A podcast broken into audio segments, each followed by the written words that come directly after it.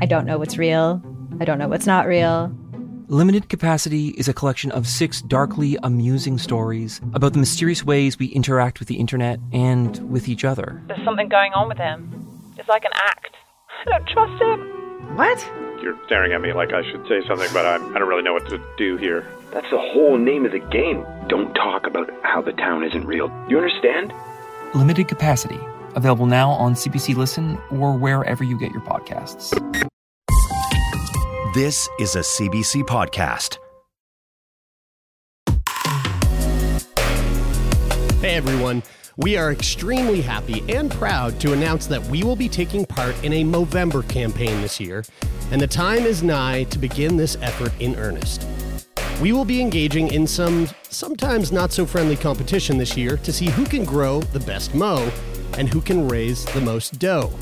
Are you Team Jer? You better be. Team Tay? Maybe Team Bry. Who do you think is going to come out on top? Let us know in the comments over on Instagram and YouTube. And in the meantime, put your money where your mouth is and head over to sickboypodcast.com slash Movember to pledge your allegiance. Men's health is near and dear to us. We've spent hours chatting with people who have been through the ringer with everything from cancer to suicidal ideation and the importance of developing a dialogue around these incredibly important topics. On November 8th, we'll be hosting a free live show for our friends at Movember. We'll be speaking with Mitch Hermanson, good friend of the podcast, as well as the Director of Development over at Movember. We'll also be speaking with John Oliffe, who is the Canada Research Chair in Men's Health Promotion at UBC's School of Nursing. And boy, oh boy, we can't wait. Last but not least, on November 1st, we're launching a shirt collection that is 100% Movember inspired and 100% supporting our fundraising efforts. Every cent of profit from these t shirt sales is going to the cause. So why not show your support and get some great new threads in the process? Go to shop.sickboypodcast.com to get yours today. Welcome to Sick Boy, a podcast where we talk about what it's like to be sick. This week's guest is Angela. She almost died from pneumonia and is the founder of the Canadian nonprofit organization My Grandfather's Cat. Let's talk about it.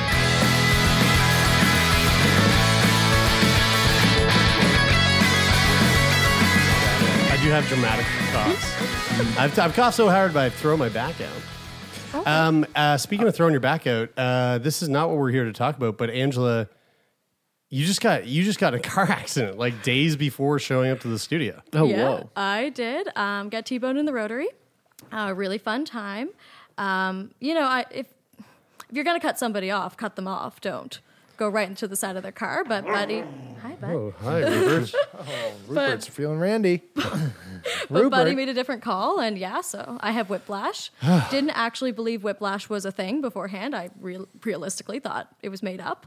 Sorry to all those people that have had whiplash, and I'm an asshole. Pretty real thing. but it's very real, and it really hurts. So. yeah. I mean, there are definitely lots of people who say they have whiplash and don't. I think that's what gives whiplash a bad name. I think you're right. Is that there's a lot of people 100%. milk, trying to milk You it can get that money. because you can get that you can Yeah. get that insurance money. Well, I'm glad uh, the accident didn't uh, maim you to the point where you couldn't come to the studio today. Yeah, thanks for having me. Uh, glad you're here. Um, you, it, this is going to be really interesting because when you applied to be on the show, originally the idea was we were going to talk about um, uh, my grandfather's cat, which we will get into um, a little bit later. But you also, in your application, uh, talked a bit about uh, past experience you had in Toronto, and I really want to get into this because um, uh, pneumonia is something that I'm pretty familiar with. I've been hospitalized with pneumonia a few times in the last few years.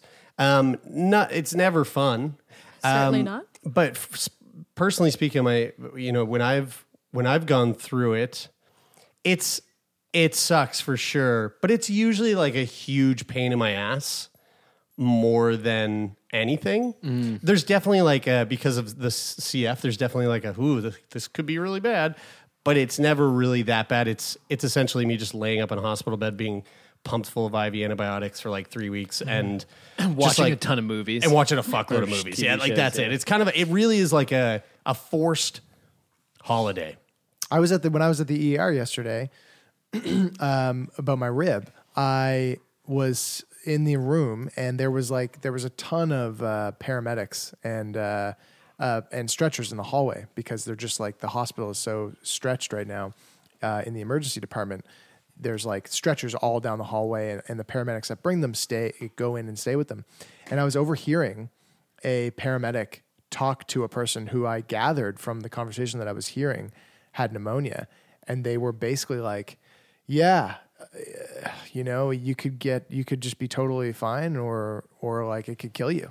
Yeah. And, I, and I was like, "Wow, that's such a crazy thing to say." Taylor, I wanted to ask- to the I- I- to the person. I wanted to ask: Is is your rib thing going to be your new bike accident?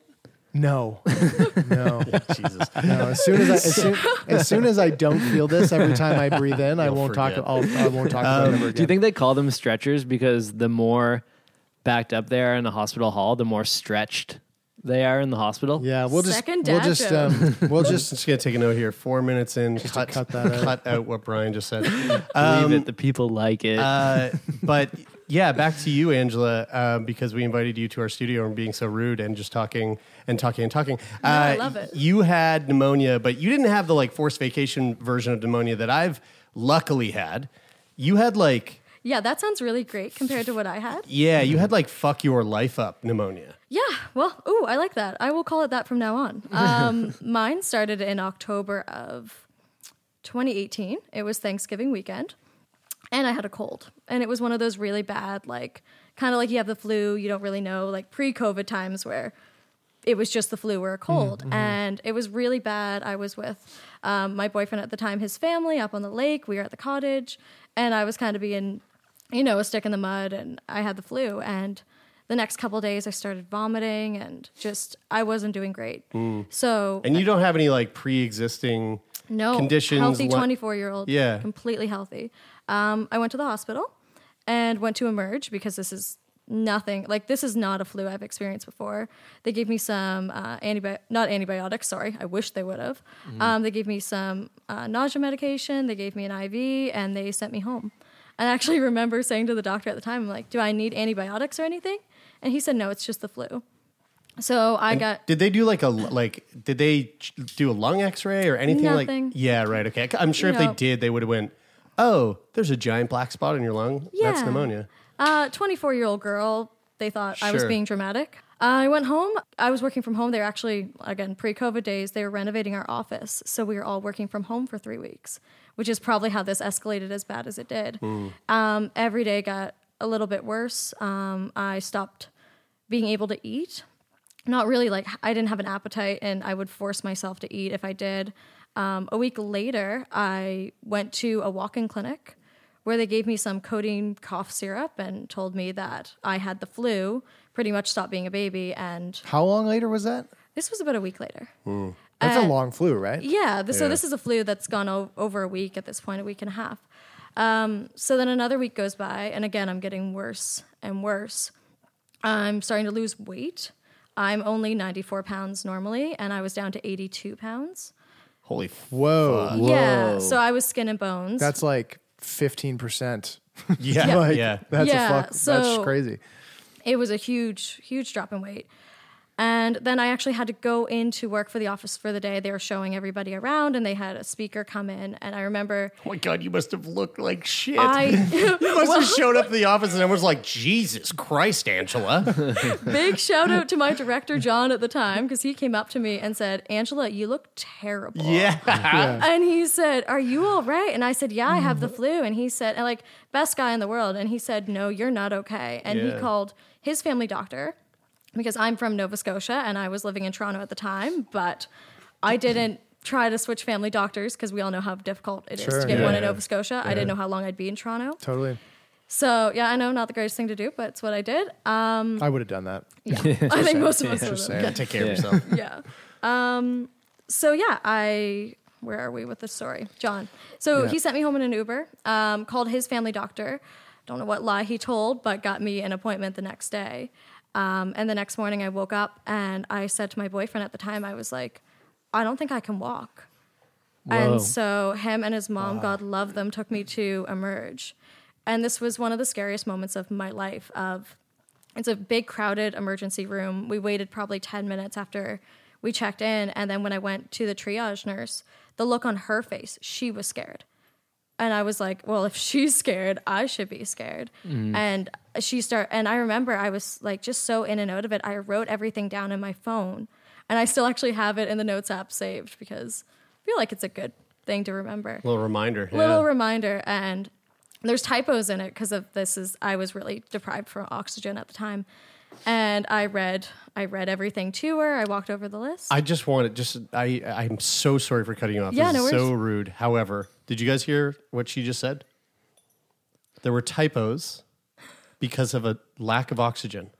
yeah I have- that's my I have- excuse I have fifty percent don't- lung function. don't do- okay, don't- don't- so next time you guys fucking harp on me No, no, no, for no, putting no. a typo in the goddamn description of the episodes. You don't get to just cop somebody's Look. else's thing. It's the truth. All right. look if you have a card play it Thank you. Thank you. I don't mean to be rude, but I just need to really interrupt you to tell you this excuse that I'm making up for my poor ability to you keep spell that words. card. You don't share that with him. i'm sharing that card Jared, it's a good card Jared, I'm with we, you. we Yeah. will not. if we can share that card we're taking it Yeah, high five. I don't- I'm, not, I'm not accepting. Oh those. shit! Sorry, I forgot your okay, whiplash. oh my god! Jeez. Why did I high five her so hard? Why did you why did you just b- bring her in for a massive bear hug? Sorry. So aggressive. you were Back to you the story. you were at triage. Nurse was terrified. You had the notes. Telling us so I about the was going- scariest moment of your life. Yeah. so we were going through the notes, and she just said, like, you need to slow down and go one at a time. Sorry, adjusting these. Um, and you need to go like one at a time and tell me when this started, when everything was going on. And so I explained it to her the best of my ability at the time. And I remember her looking at my boyfriend at the time and saying, Do you know her information? And he said, Yes. And like she said, Go check her in and looked at my former mother in law and said, Come with me. And this nurse bolted it. Like she bolted it to a room. Oh wow! Yeah, like we went behind where everybody was waiting, like where the nurses and doctors go in. She kicked somebody out of a room. Somebody had a broken limb or something, and said, "Get out!" Like Get up and walk. yeah, pretty much. Put me in the room, got me changed, got an IV, and I remember looking at. She looked at my mother-in-law, put the oxygen. The The cannula. yeah, Yeah, the that- little nose things. yeah. So that was they gave me What's that. it called? It's a cannula. I didn't know that. Yeah. very quickly they switched to what I called um, it made me look like an elephant, so the elephant mask. Okay. So they Yes, switched yes. to one of those With very the big hose on the end. yeah. Yeah. So yeah. they switched to one of those, um, and I, the nurse just said, "I'm going to get the doctor. You need to watch her numbers." And I was like, just so thrown off, right? Like she put an IV in my arm right away. I've never been rushed through emergency. Normally, like you wait, like especially if it's Halifax, probably ten plus Right, hours. yeah. And I was just so thrown off. I was like, "What's going on?" I'm like, "Oh, this must be bad." And I remember waiting a few hours, and at that time, they were telling my boyfriend and his mom how bad this was, and he was calling my family and the whole nine yards so they could fly up from Toronto. But my Holy shit! yeah, but my um my grandmother had just passed away, and my grandfather was very dependent on my mom and dad at the time, so only my mom could fly up.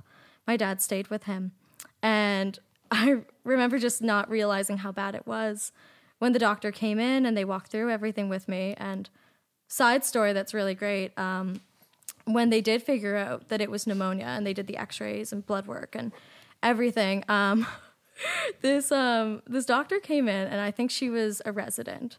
Um, I think that's how she introduced herself. And she said, "You have pneumonia. It is severe, and it's because you have HIV, or we believe you have HIV." Oh my god! Yeah, I forgot the best part of the story. oh my god! I was, and I was just sitting there like, like something's not adding up. And I was like, that's my boyfriend. We've been together for four years. Like, he was tested before we got together. I was tested. Neither of us have HIV. And she was like, Are you cheating on him? And I was like, Oh my God. No, I'm not cheating on him. And she's like, This is the time that you tell us. And like, he had obviously left the room and everything. And I was like, They were like, "Did you ask him?" yeah, like, and, and so I remember sitting there and like, I can, I bet, I swear on my life, like, I'm not cheating on him. And then she just kept going through everything, oh and I said, okay, like, take a step back. So you're telling me I have pneumonia and I'm dying from it, and it's because I have HIV because my boyfriend of four years is cheating on me. And she said, "Well, I'm not exactly sure, but that's kind of what it looks like right now." So they did. Had they tested? They'd obviously They had tested not you. tested me for HIV at this point. So she's making an assumption. She's making an assumption because they Oh, couldn't wow. figure out how it had gotten so bad. Is pneumonia w- way worse, way worser for people with Way worse. HIV? It- Oh, for sure. It is. Yeah. Well, HIV is a crazy immune. Yeah. You Right. know, thing. Um, so yeah, that part was fun. And then I remember saying to her, I was like, okay, so can I go home? And then she looks at me like, no, I obviously didn't realize how severe it was. Yeah. And she said, no, sweetheart, you're going to be here for a while. And at that point, they didn't really know if I would ever leave. How crazy Holy is it? I've So- I've I've been in the I've been in the in the in the hospital in a in the setting where where I'm like everything's like relatively hunky dory, right? And everybody else is like, fuck no. Yeah. Things are not. And the how did it how did you feel in the scenario w- like when you when when the dawning of realization happens where you're like oh you guys you guys think i might die from this like you guys think i could be de- i could be dead what wait, Well- where was there a switch and what was that for you For me, it was on the probably the third day I was there. So they put me in isolation. Again, they didn't know how this pneumonia had gotten so bad. So they put me in isolation and all my like my friends and my boyfriend at the time and his mom were allowed to come in, but they had to be like completely gowned up and like the whole nine yards and have to wear masks. And again, this is like pre COVID world where wearing a mask was a weird and this is thing. because you are just so immunocompromised Yeah, so I have a weak immune system or immunocompromised, however you want to put it. And they didn't obviously know that at the time. Um, I'm just, my parents have always joked that I'm just like one of those kids that catches everything. So, like, I've had, well, I had pneumonia before, um, obviously not this bad. I've had bronchitis, tonsillitis. I had shingles three nobody times. got time for that Whoa. Like, yeah, you name it, times. I've probably had it. Um, so they just thought that, but it's actually a weak immune system. But Do, do you know, like, at any point when you're going through this in the early stages or even later, were you ever told, like, that this is a viral pneumonia or like a fungal pneumonia or a bacterial pneumonia?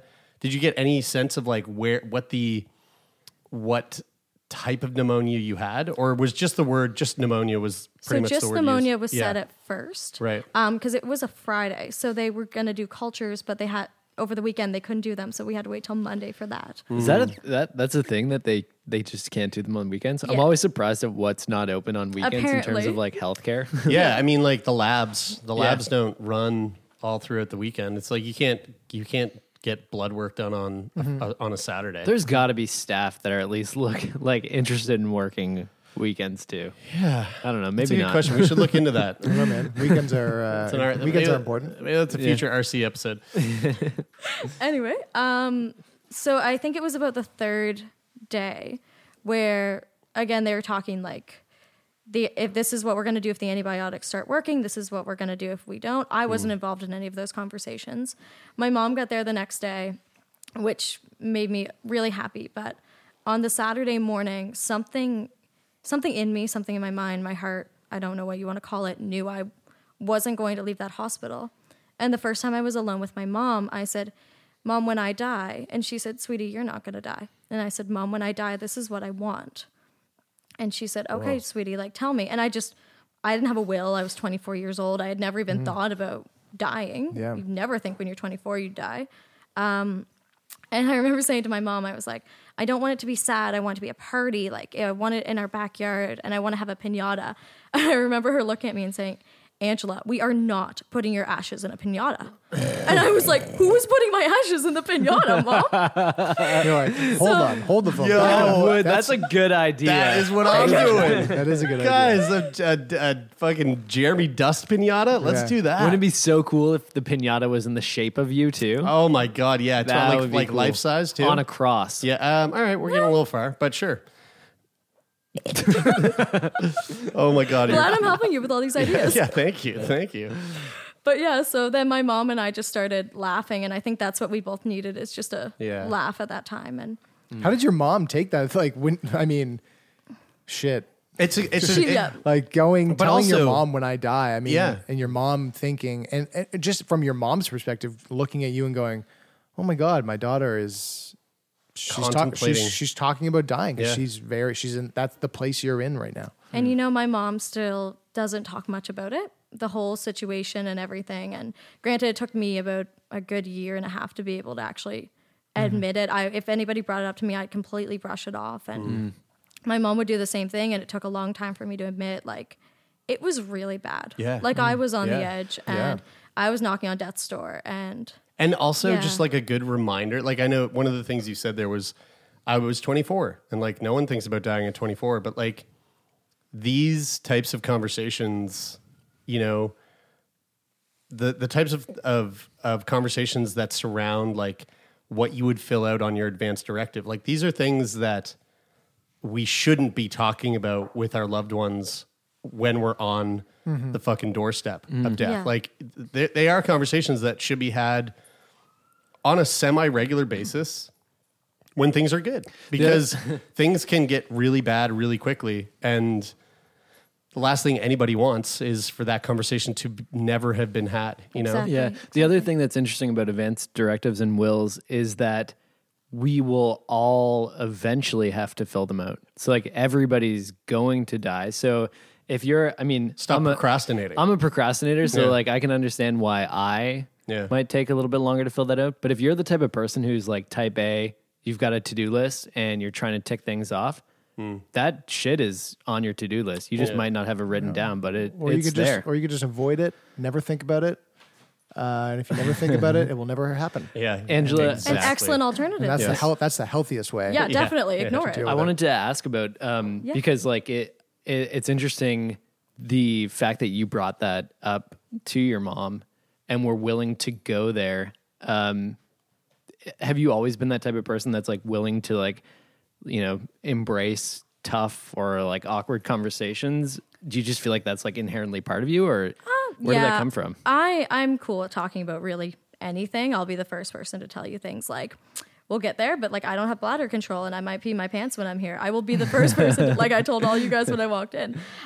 Like top three things you said. Yeah, like, I, might pee my pants. Yeah. And that's Like, Brian's chair you're sitting in, so you are totally welcome to piss all over that chair. Thank you. I appreciate it. yeah. Yeah, yeah, yeah. Sure. Um, but yeah, no, I've always been I've always been pretty pretty open, pretty okay with having tough conversations, but in that moment it was something that was like I just knew. I just don't know how to describe it, but I just There's something, something like in me knew that this was it and this was my time and people say that all the time, but I I genuinely knew. Granted, I was Mm-hmm. wrong. So I wouldn't trust my gut instinct, but there's something about like there's just something about being um being in that vulnerable state that like makes you that I, I think that there's got to be some type of like innate evolutionary reason why we why our initial response is to close off like i was telling you and we, we talked about this on the podcast and this the, uh, on a friday episode and we were talking about it um, right before we started recording about it, that i passed out the other night. Yeah. and you know like wa- waking up from that immediately i'm going i'm sorry. Like i'm saying sorry to brian. I'm saying sorry to like like you know i've done something that has caused somebody else to to be scared or to and then and then thinking like oh my god like i don't want to tell people about this. And i mean thank god i do this. So you know it only took me a day to be like i need to talk about this and, and to get it off my chest so that i can you know not carry it around because it's i'm carrying it but the, but the initial response is I just want to like I just want to keep it to myself. Like I don't like it makes me feel makes me feel vulnerable, makes me feel open. And there's something about that that you just want to keep closed because it's hard to see how helpful it is when you are open about it and you do and you do open up and talk about it. I mm-hmm. believe it's really important to be open and a lot of this stuff like when I learned that I lost bladder control and I they kept saying you'll get it back but it's almost been 3 years and it's not back. So it's one of those things that I'm just super open about and I think people really I don't know, they they react really well to it when I'm like, "Hey, like I might pee my pants when I'm here." And they're like, "All right, cool." It's So- real yeah, and, so it's, it's and, real. and it's funny. Yeah. Like there's a there's a comedy to it. Yeah, exactly. Like if it happens, it happens. We'll all just like laugh it off. I've got extra pants in my car and we'll move on. Yeah. So, Right, right. Mm-hmm. but got a rental, by the way. Nice. Not my actual car that, that's in the shop. so so you're in the so so you have this experience with your mom this is you know Yeah. this is on day three like how how long is this experience being in the hospital So I was there six days, and it was on the fourth day. Um, that I in the morning. So this is super gross, um, but because they were pumping oxygen into my nose so quickly, I was getting scabs in my nose. Mm, From it being dry. Yeah, so they gave me Q-tips to scrape the scabs out of my nose. You can cut this part out if you want. No, no, I, thanks. I bet that Yeah. feels so good. Though. It does though. Yeah. like it really does. Um, but I realized that that morning I could take the oxygen off for longer than I could before. And I remember the doctor or the nurse, somebody came in. This is all super blurry. Um, came in and said, "Hey, like, like you're you're not doing great, but we're gonna keep you on the oxygen. Like you're gonna be okay, kind of thing." They were also comforting in the way of constantly telling me I was gonna be okay. And mm, again, I had no idea that there was a possibility of me not being okay. Right. Um, so I remember saying to the doctor, I was like, I can breathe. And he was like, No, you, you can't, sweetheart. Like, you can't. And I was like, I can. And so he was like, All right. So, dude's amazing and he saved my life. And I owe my whole life to him, but he's kind of a dick. So he dropped my oxygen from a 10 to an 8 and said, All right, breathe. And I did. And now, granted, I was taking really deep breaths. I wasn't there yet. And they ended up putting it back up to a 10 later that day. But um, over you- the next couple But you proved it though. I like, proved my point, and that's all that really yeah, matters. Proof of concept. Yeah. You got to be right. So, over the next couple days, they eventually lowered it. Um, and once I got off the oxygen, because I had friends and family coming in constantly, like I have the best support system in the world.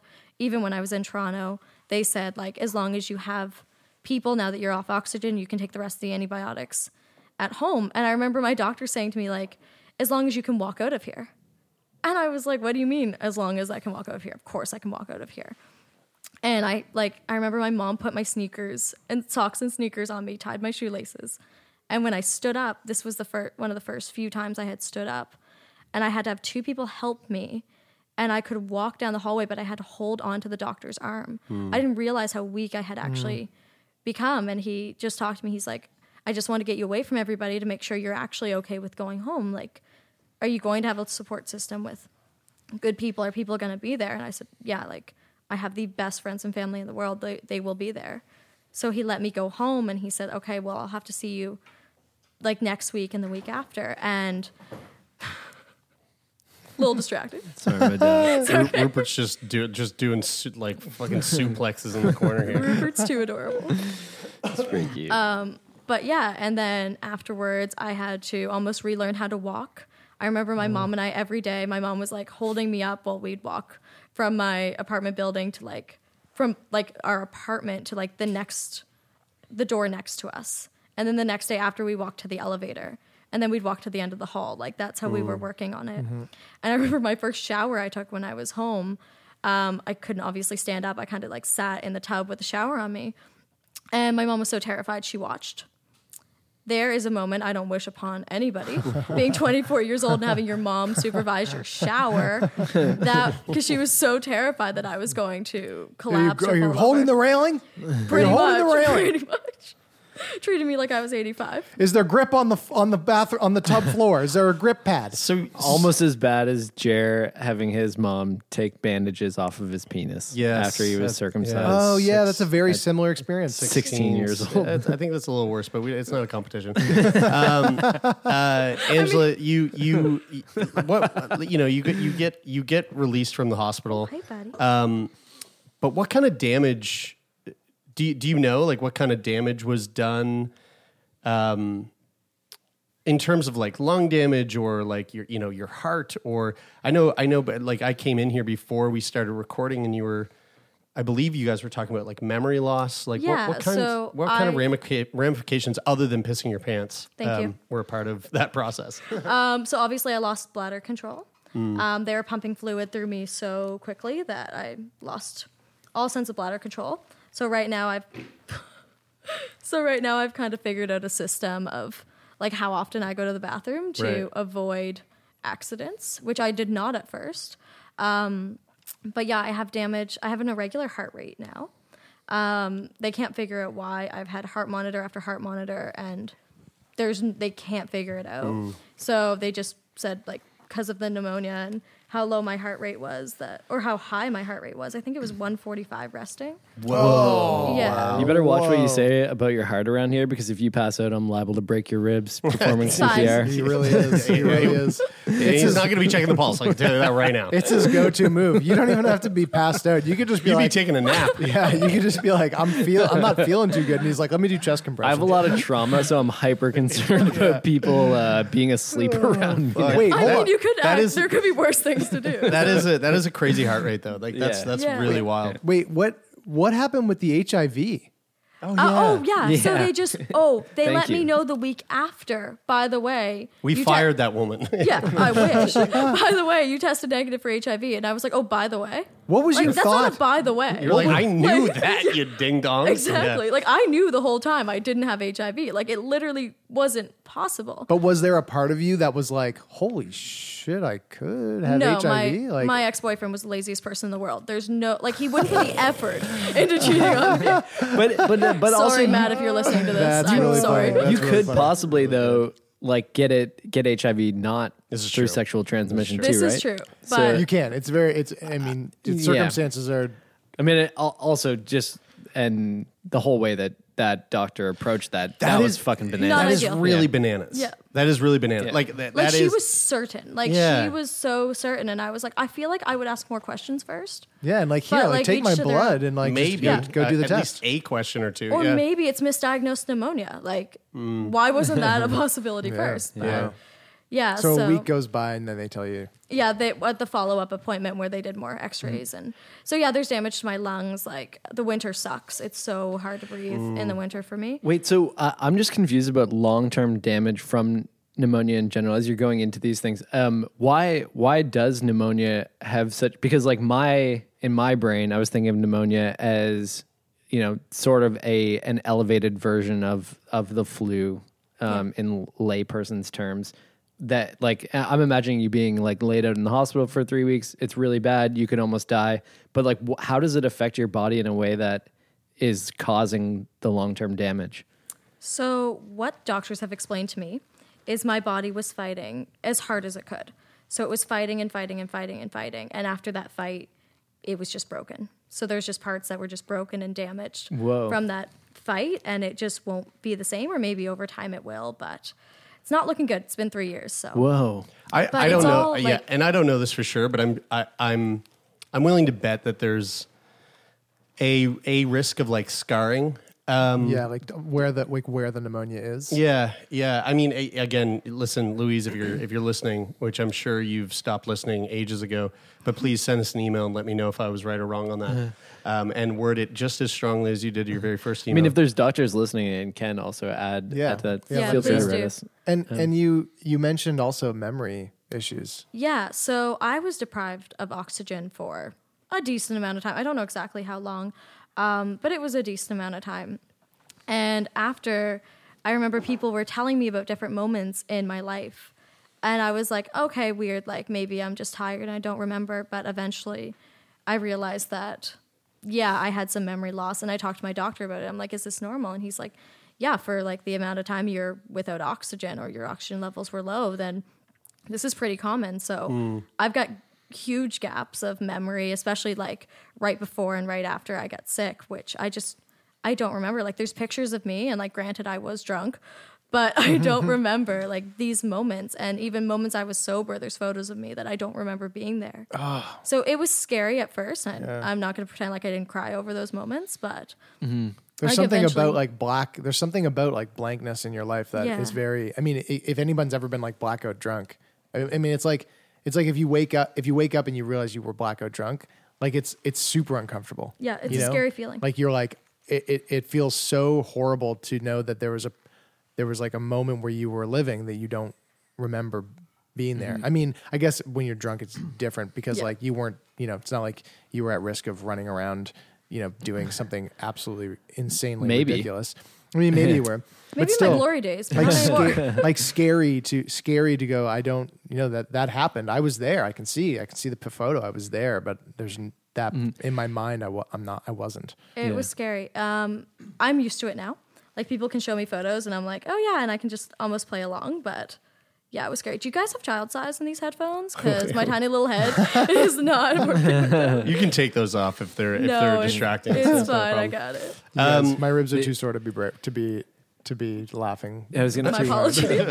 I was gonna say too, like specific one of the specific moments you were talking about before we started recording when uh, before Jared got here, and just to tell Jared, like there was the the photo of you in on the Paris trip. Yeah, and Emma will be listening to this. So it was at the Eiffel Tower, and her and I had stayed late, other than my other girlfriends, to watch it sparkle.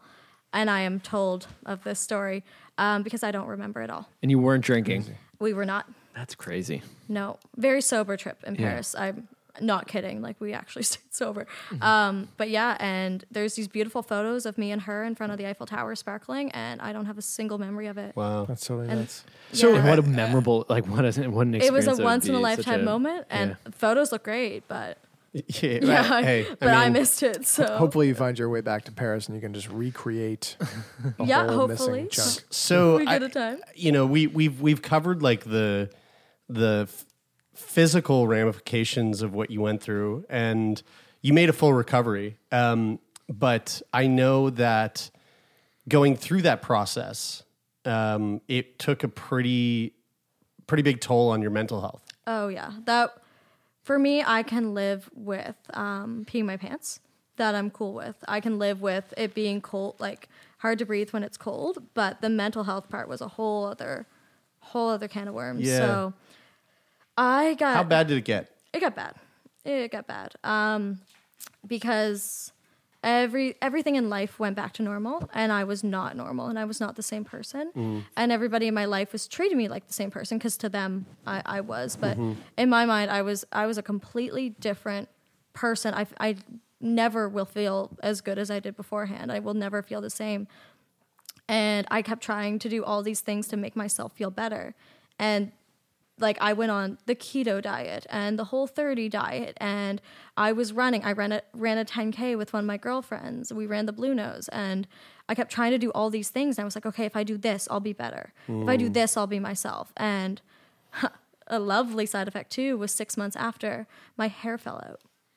wow So my hair, like I got down, like it wasn't completely, but it completely thinned out, um, which is a side effect of trauma and something like that. Because if I hadn't been through enough, the universe threw that one to me.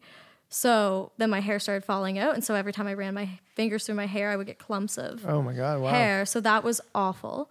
I don't um, know if this is a crazy thing to ask or not, but you you mentioned that you you seem to like get every sort of like flu and and like shingles and so on when you were a kid, and then you had this like really bad bout of pneumonia, and then all of these sort of symptoms that that come afterwards too. Um, is it possible? Is there any possibility that like there could be that could be the result of like some type of autoimmune disorder or like some like collection of you know symptoms that result in something like lupus or Yeah, because we've been doing this. That's show for thought. six years, Yeah. and That's a fun and thought. it yeah, I'm I'm gonna I'm gonna I, I mean, Brad, I think what you're trying to say is you Has got anybody- lupus for sure. no, like it's that's Thank not- without a doubt, 100 percent it's lupus. In your medical opinion. yeah, yeah, Yeah. yeah.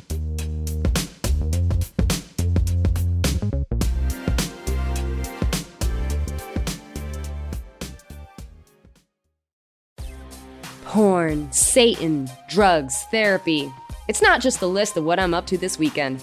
I'm comedian Kiki Anderson, and those are just a handful of the taboo topics I've poked and prodded at so far on my podcast, Indecent, the show where we peel at the wallpaper of polite society. Each episode digs into the dark underbelly of our culture to dissect the things we aren't allowed to talk about around the dinner table, featuring conversations with comedians, activists, journalists, academics. They all help me figure out the who, what, and why behind what is and isn't acceptable behavior. Indecent with Kiki Anderson, where NSFW meets LMAO. Mwah. I'm just curious, and like I'm asking that from a completely uneducated standpoint. Like, has anybody ever said, "Oh, maybe there could be something else going in, on in your body," or this is just like this, like clearly is a result of of that pneumonia? So the doctors told me I have a weakened immune system, and I've always had a weak immune system. Okay. Um, but we were having all those conversations, and then COVID hit. Oh, So obviously, that's not a priority at all in our Right. healthcare system right now. So hopefully, after, if there's ever an after COVID, um, I can talk to my doctors again and we can start doing those tests. But which would be interesting because we actually just learned recently uh, that audio autoimmune disorders are are are are a oftentimes a product that well we learned that females in general have better immune systems like en masse and uh, that that is why that is why uh, females have way higher prevalence of autoimmune disorders because autoimmune disorders are actually uh, more so a cause of um, your immune system being too good. Your immune system is it, it's it's so good that it wants to attack you. okay. Yeah, so Good like to know. I didn't so know anything that's about just this. an interesting. It's a, it, we you know it's an interesting thing. We chatted about it on the on the show a couple weeks ago. It's something that we can chat about after. But Um, I, want to come back to the mental health thing because I know that you're, you know, this like trauma induced depression Yeah. w- got It got pretty bad. severe. Um, and maybe if you could just kind of like take us through the lowest point there, because I, correct me if I'm wrong, that ties into pretty heavily um, into the the the founding of uh, my grandfather's cat. Yeah. Do you want to give a heads up for uh, suicide trigger warning? I don't know if you guys do that here. I or- think you just did. Cool. so There there's go. your heads up, guys. Yeah. Um, I didn't know if there was some formal disclaimer. all good. So um, in May or maybe yeah March of 2019 is when they cleared me. Like they were like, okay, like you're you're good. Like you're finally cleared from this pneumonia. That's the term they kept using. Like you're you're cleared. And I was like, well, I'm not okay. And they're like, well, we'll see you in a year. And I was like, great. Um, so that's when the depression really started. And I was like, okay, I'm supposed to be better. Uh, Why am I not better? And then it kind of spiraled after that. I went to Ireland with my boyfriend at the time. We had a great trip. And when we came back from that, and like, I came back to my life, I was like, I don't want to live this life. Like, I don't want to live like this. I didn't, I, I love my job and I still have the same job, but I do it in Halifax now. And I loved my job and I didn't want to go to my job. I didn't want to hang out with my friends. I didn't want to go for drinks because, granted, if I drank, I peed my pants. And it just got worse and it spiraled and it spiraled throughout that summer. And it was towards the end of that summer where I woke up one morning and I was like, all right, you need to figure out the best way out and the best way to not hurt your family because my family's been through so much loss. And I was like, how is the how can I kill myself the best way that the minimal people will get hurt? And hmm. this is the thought process I was having. And then I kind of like almost like woke up from my own thought process and I was like, what the fuck? Like, what are you saying? What are you thinking? What are you doing? Like, something is wrong. And I remember I went to my doctor and he said, We never uh, talked to you about trauma induced depression, did we? Or the depression you could experience after this. And I said, No, nobody ever even mentioned it. Like, I'm one of the happiest per- people like around. Like, I'm a happy go lucky, life is great, like, annoyingly happy kind of person. And here I was so very sad and not telling anybody. I wasn't telling a soul in my life. Um, I was telling my boyfriend at the time, but that was pretty much it. Um, and the doctor um, started me on antidepressants, but he wouldn't give me enough that I could kill myself with them, pretty much. And it was like you have to like come back and get more. And it was one of those things where, like, it, it kind of clicked, and I was like, okay, like you have depression, like this is how you get rid of depression like you you go for runs and you eat healthy. So i started doing all of that and obviously it's not that simple when it's something like this it's not and it's not a solution and this is where um, i like to say the part of my life where things started falling into place and i think it was a little out of my control but i um, i decided to make every change i possibly could i broke up with my boyfriend he moved out of our apartment. I was trying to figure out our next steps. Where when the opportunity came up for me to transfer my job back to Halifax, they offered me a position which was the same pay and everything, but to work in Halifax. And I was like, yeah, I want to be on the next flight. So it took a few months of a transition before I got to move. And my dad drove all the way to Toronto to pick me up and all my stuff because he's the best dad. Um, and yeah, so I moved back to, I was moving back to Halifax. I was making changes. I was cutting out people in my life that were not great, not supportive. Um, it was really looking like things were really looking up. And then my grandfather died. and I loved my grandparents very, very much, and I was very close with them growing up. And I was just completely devastated. And two of my girlfriends had actually come to visit me in Toronto as like a last hurrah before I moved away. And I remember I was standing outside of Casa Loma when my dad called me, and I was just, just in such shock. And then I just had this thought of like, what's going to happen to Mackenzie, which is my grandparents' cat, and it was my grandfather's cat after my grandmother had passed away. And my mom was like, okay, well, we'll post about her on Facebook, and we'll see if we can find a home for her. And I'm like, well, I'm taking her. Like, I'm moving home. And my mom's like, well, why don't we take that as the last resort? Considering your plan is to live with us for a few months. Why don't we take that as the last resort? Because Mackenzie is a nasty, mean, growly cat.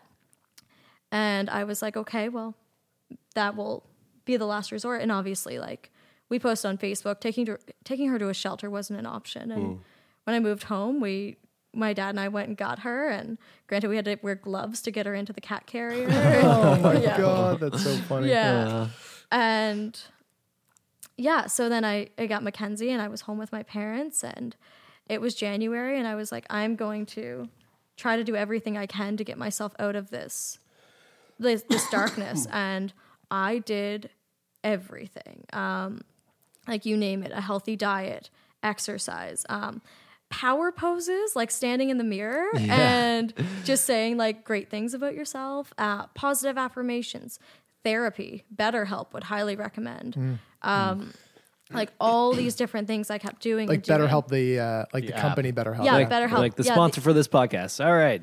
Um, not the BetterHelp. That would have been a great transition. Go to betterhelp.com It really would. sick. It really would have been great. Yeah. Unfortunately, Sorry about that, guys. Yeah, yeah. we'll reach out to them, see if they'll. Uh, Yeah. yeah. They do sponsor podcasts. So. They do. yeah. Yeah. Maybe someday. One can dream. But yeah, so. You were, uh, you were doing all these things. Sorry, I, I interrupted you when you were saying BetterHelp, but therapy worked has has been working well for you. Um, it it worked. It helped. It helped me get through this kind of hurdle. But what ultimately helped me is just being honest with everybody around me and admitting, like, hey, like I'm super depressed. Mm-hmm. Like I am having suicidal thoughts and I'm not okay and I can't have normal everyday conversations about like why you're mad at your boyfriend or mm. like why your job sucks. Like I can't mm-hmm. have those conversations because I'm depressed. Setting boundaries. Mm-hmm. Yeah, definitely. yeah. And that's what really I, I created this almost world for myself where people understood that I was depressed. People asked me if I was okay. People people gave a shit because they do. They do. Everybody does care about you in your life and but when you're depressed that like that's not even a thought. Mm-hmm. Mm. And gradually I just eh, things just kept getting better and better and actually when the pandemic hit it was great for me because i was living with my parents and they had two other cats at the time plus mackenzie and i was just like hanging out with the cats and taking videos and working during the day um, my parents were building a cottage at the time so we'd go. I'd help my dad outside of the cottage and slowly and slowly it it got better and things really really got better. And to the point where I don't even know like there wasn't like a breaking point where I was like okay I'm not depressed anymore. And I I know there's still parts of me that are. There's things that will come up or trigger me like I had to get a covid test cuz I was in an exposure zone I had to get a covid test and I had a full on panic attack mm. Mm. because it reminded me of being in the hospital with the culture swabs mm. and all of that and I had a full panic attack. I sat in the backseat of my car and cried. It was not a pretty moment. Um but yeah, so there's still moments like that, and then it kind of pushed me into a, a downward spiral for a few days until I was like, okay, go back to the list. Here's all the things you do, and here's all the things that are going to help you get out. Like, there's no magical fix to it, mm-hmm. Mm-hmm. um, but there's lots of different things that you can do and take control. And even when you don't feel like you are in control at all, you can. Um, but yeah, so one of the greatest things that helped me out of it was probably where you're transitioning to now. Yeah, yeah, Was TikTok, yeah. which is probably the weirdest, weirdest thing. yeah, totally. So, well, I, yeah, I mean, continue because uh, this is, you know, all all of this backstory sort of gives um, really great context to to the founding of my grandfather's cat, which is a, a nonprofit organization that you've started. Um, give give our listeners a, a, a sort of rundown on what the organization is all about and and how that sort of came to to fruition.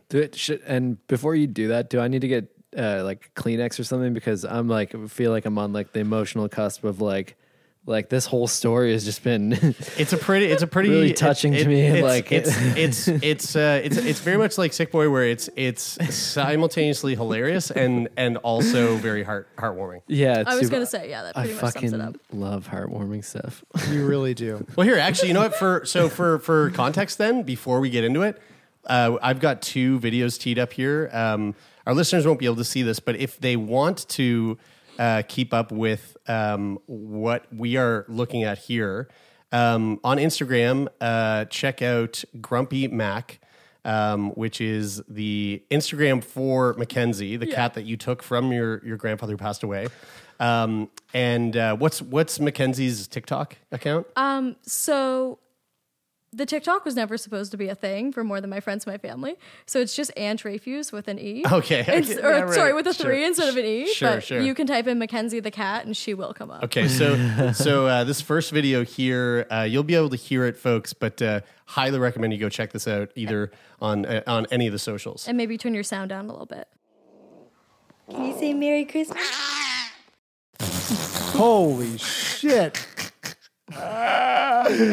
Dude, you're lucky. You're lucky you're not rocking a glass eye. Yo, here's another one here. Yeah, I have to go to work. Are you gonna be a good girl today? You are. Do you want me to take you to work with me? Oh my god, dude. But it's take your cat to work day. I know, that's not a real thing, but I wish it was. Oh my god. Oh, so that's Mackenzie. Oh. My favorite is like it's so like for folks that aren't watching, it is the cutest cat. Yeah, Like, it it's is. such Yeah. an adorable cat, but Yeah. just so grumpy. Oh my god. Can we watch this one one more time? I eh. really want to see it eh. freak out. Yeah, sure. Can you say Merry Christmas? Oh, oh my god. Jesus Christ. Oh my god. Yeah, that took that Mackenzie. scratch took a while to heal. So. No doubt. Word. So I took that video on Christmas morning to send to my aunt, um, just to say like, "Oh, Merry Christmas from us." It's our first like kind of Christmas with Mackenzie as part of the family, um, and obviously it didn't turn out the way I originally planned. And I posted it on Facebook and tagged my aunt and my like my different aunts in my family. And my normally super annoying older cousins um, said you guys should like you should post that on TikTok. Like you should go viral. As if like you sign up to go Right, viral right, yeah. um Tick, tick, You just- should go viral. When you post it, there's you guys a box. should do the viral yeah thing. check the viral There's a box. You like- just check out. Would you like this to go viral? I would like this Yes. person to go viral, please. Thank you. Good pet content just does. It's Yeah. a it's a thing for sure. so I had made a TikTok at the beginning of the pandemic, like everyone had, and I think I made posted one video of Mackenzie at the time that had like ten views, and so I posted this one, and it got like seventy five thousand views, and all these people were commenting and saying like, "Where did you get this cat? Like, whose cat is this?" And I kept commenting back like, "It's my grandfather's cat. I adopted her when he passed away." So on and so on. And Mackenzie's not a normal name for a cat either. I don't know where my grandparents came up with that, but so on and so on. Like people kept commenting, like, why would you name your cat Mackenzie? And I said, it's my grandfather's cat. And over and over. And then people started asking for more videos. So I was like, I've got a year's worth of grumpy Mackenzie videos. That's so good. So I started posting them. And then one of our grumpy cuddle videos, um, like the one we watched, um, got 400,000 views. and then all of a sudden we had 10,000 followers and 20,000 followers. And then I was bored and went on Amazon and bought Mackenzie a harness.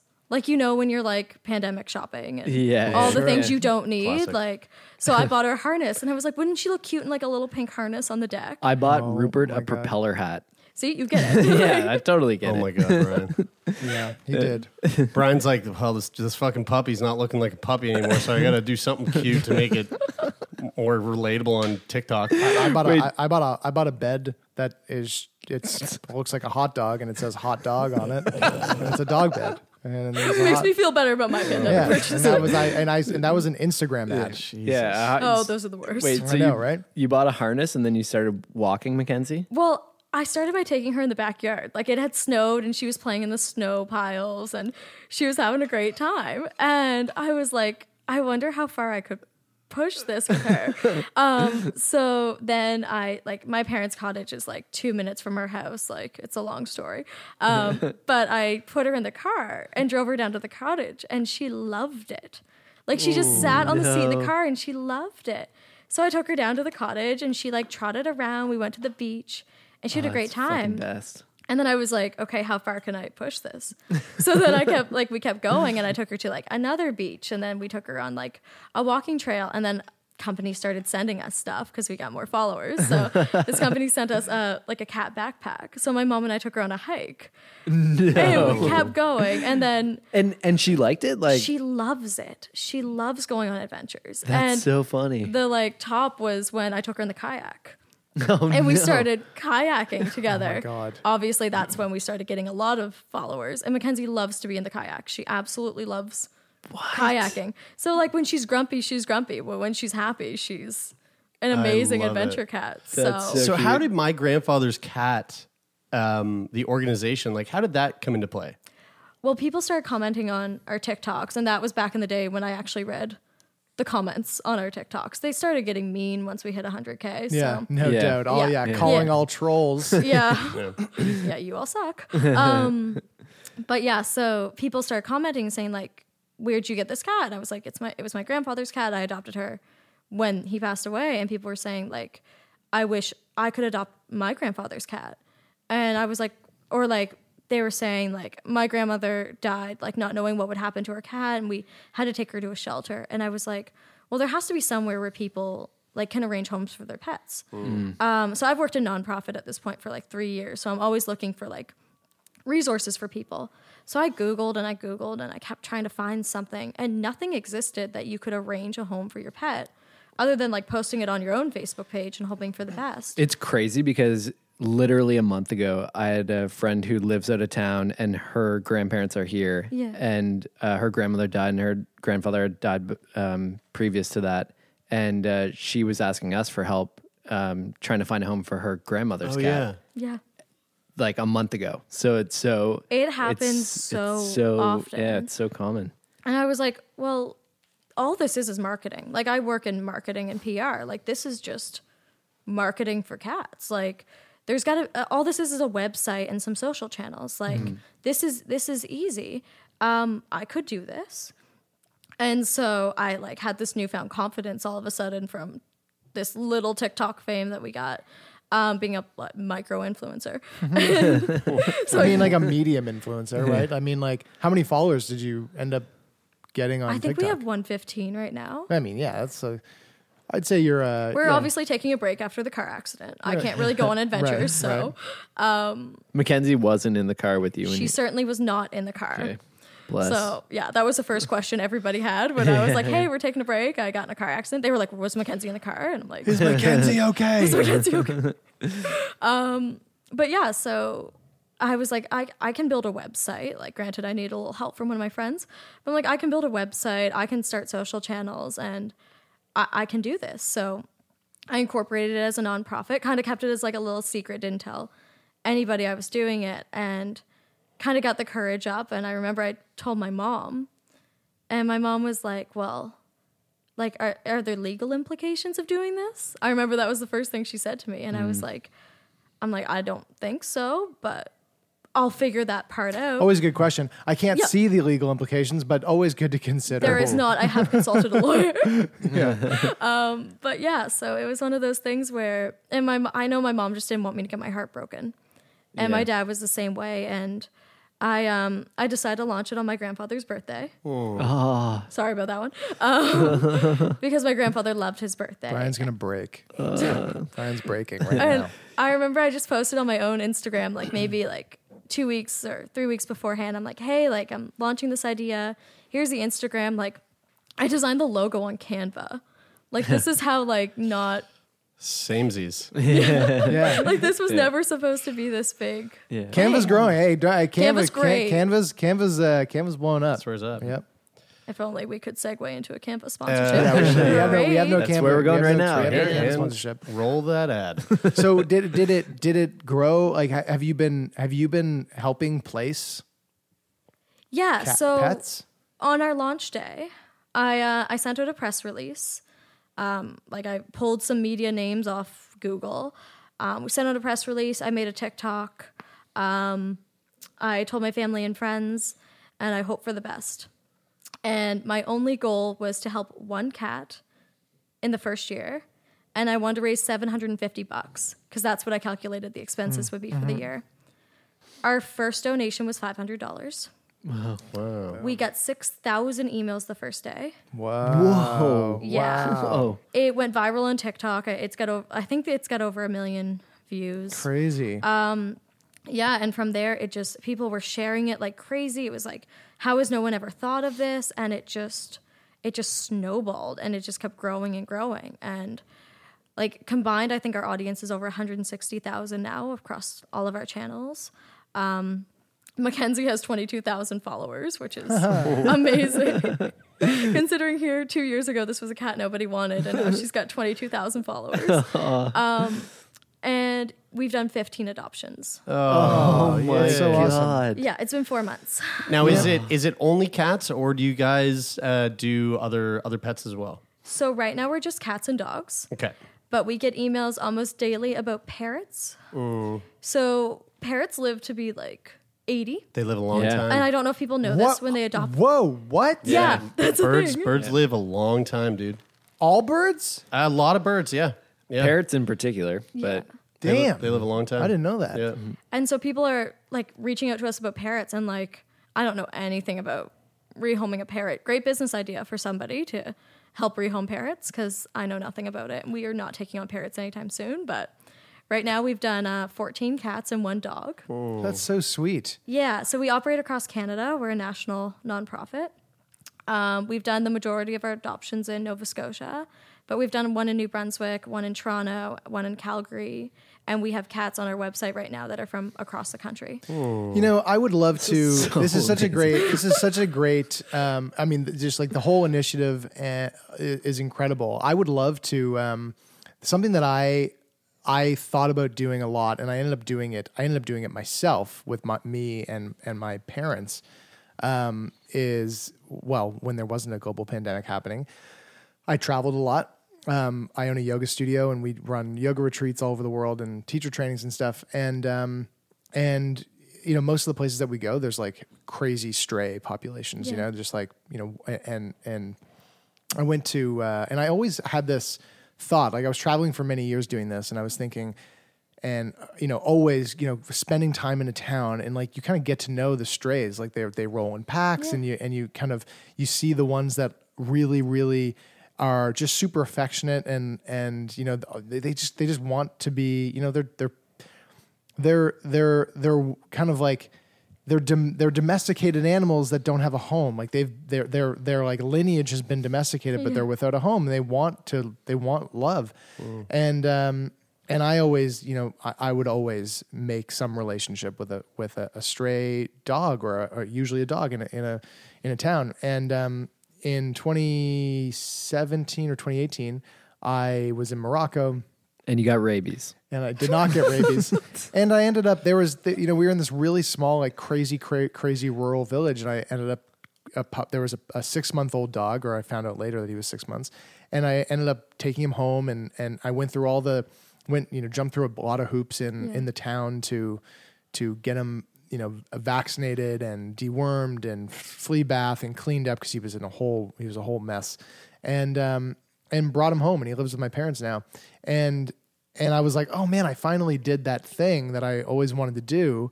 But my intention before that was to was not to have the dog but to go and and and bring a dog home and then find a family that would like to adopt the dog afterwards. Yeah. and um and I, I would love like I, I don't know I'm thinking like man it'd be sweet if I get to travel if I restart my travel Yeah. to almost like link up with you and like find like through the network that you have like try to But they have to be the pets of a terminally ill grandparent, and that's that's final. That is final. so we have had to be really strict on that. So actually, it was our, I want to say, third week of operation. At that point, we were getting like 500 emails a day from people around the world, like hmm. Right. like they were calling me like these crazy things like a hero and a savior and like all of like people will literally write to me just to thank me for doing this and to compliment me. And I'm like I'm a stranger on the internet. Like I could be a terrible person. You have no idea anything about mm-hmm. me. Like mm. um but people were writing just write these like, incredible things but we were getting a lot of emails from people that were terminally ill they were diagnosed with cancer or something awful and they didn't have a long time to live and said, Hey, I know this is for seniors, but can we use your service too? And I remember sitting in my brand new apartment because I had finally got the vaccine and been able to move out of my parents' house. Thank goodness. Love you, mom and dad. um, sitting in my brand new apartment and like just sitting on the couch thinking like I couldn't imagine being terminally ill, trying to find a home for your pet. Nobody you love will take that animal so desperate to do the right thing for your animal and make sure they're okay after you're not here. And you're reaching out to this organization asking if we'd help. And I was sitting there, I was like, I wish we could change our brand to be seniors and terminally ill people. And I was like, this is my fucking brand. it can be whatever I want it to be. Mm. We're three weeks in. I can make the rules. This is my brand. This is my company. So I changed our whole mission and I changed it to seniors and terminally ill people hmm. because I never want somebody to have to be like, I just couldn't imagine like if that can make things sim- like just a tiny bit easier for them. Mm-hmm. And I think it's been at least five of our cats have belonged to terminally ill people hmm. that hmm. have reached out to us, or it's people that have reached out like after they've passed for help. And like it, it was just so easy. It was just such a simple change. And I just remember I put on a posted a Facebook post, and then again the email started flowing in mm. because I like that's what I've said our main form of communication will be is just send us an email and we just have a general like hello at my grandfather's cat.ca and I just tell people send us an email and like we'll get back to you. And it's yeah, we're still getting about 50 to 100 emails a day. Crazy. Yeah. Yeah, and because people will come across the TikTok or they'll come across our website and they just want to thank me for doing this, and that's got to be the weirdest thing about. Yeah. It's crazy how big of a need it highlights. you Yeah, know? I'm. I'm just for our listeners, uh, just throwing this out there because I want all these animals to have really lovely forever homes. Uh, anyone listening to the podcast living in Vancouver, British Columbia, Princess is looking for a home, and Princess is a very beautiful 12 year old cat. Anyone in Sydney, Nova Scotia, Jada is also looking for a home, and Jada is probably one of the sweetest cats I think I've ever seen Black cat just in time for Halloween. just so so perfectly cute. Uh, Kitty in Scarborough, Ontario, is a three year old lady who uh, might be timid with strangers, but loves to chat and be loved once she gets to know you, and is a fucking chunker. Yeah, Uh, she needs to go on a diet. and We're all does. aware of that. She does. Copper in Oakville, Ontario, is also just the sweetest little orange kitty. And uh, if anyone wants to look at look at the adoptables, uh, it's mygrandfatherscat.ca slash our dash adoptables. Um, What a story. yeah, I, I really I'm so I'm so glad that you a came on the show to to take us through a really personal intense experience that you had, but then also to show us the the light that was eventually at the end of that tunnel um, with with how just incredible this this organization is. Um, I, we've I mean we've talked about it at length, but before we wrap here, just give our listeners one more uh, chance to know where they can follow uh, along with Makenzie, where they can follow along with my grandfather's cat, how they can follow you. Yeah, so we are just my grandfather's mygrandfatherscat.ca at my grandfather's cat on all channels. Um, Makenzie, her Instagram is at Grumpy Mac, and our my Instagram as well as um, our TikTok is at um, Ange Refuse, but with an e, with a three instead of an e. I don't know. Ten years ago, I thought it was cool. I thought it was a pretty cool, cool. handle. Still pretty so- cool and win video game culture. Yeah. Yeah, so totally. I thought that was cool. So Sweet. but yeah, that's where you can find us. Makenzie and I will be going on adventures soon, as soon as you know I recover from whiplash, which is very real. Everybody, whiplash Very is real. very, real. Not just a money disease. It is not. It is not made up. It's very real. I apologize to everyone. I've been an asshole too about whiplash. I know your call- lawyer. I know your lawyer was the one that told, told you to say that. So, We're just gonna call this uh, call this episode "Whiplash is Real." Whiplash is Angela, uh, thank you so much for coming into the studio and Thank you for chatting with us. having This has been really fun. yeah. Thanks, guys.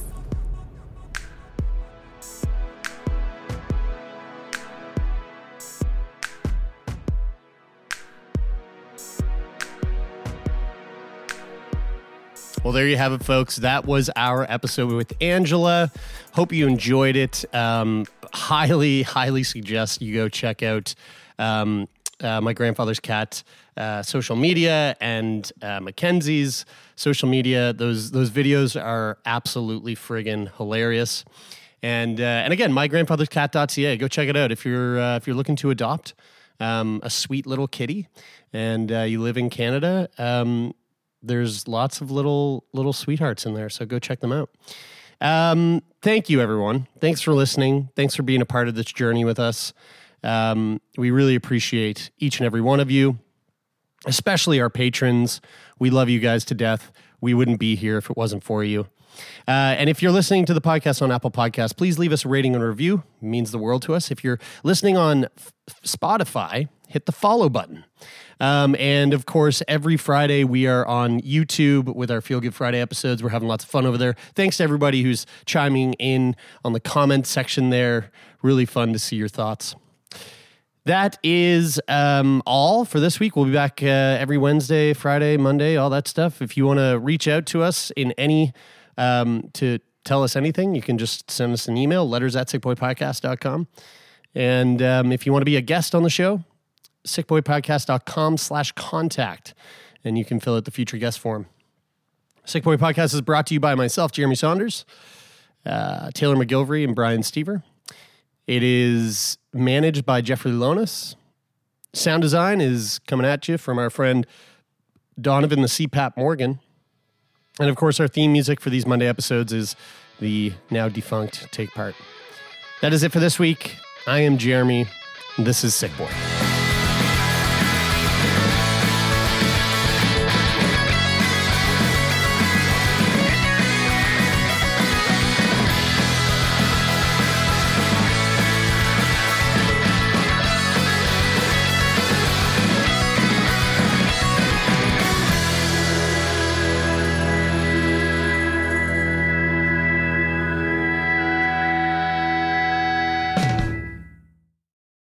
For more CBC podcasts, go to cbc.ca slash podcasts.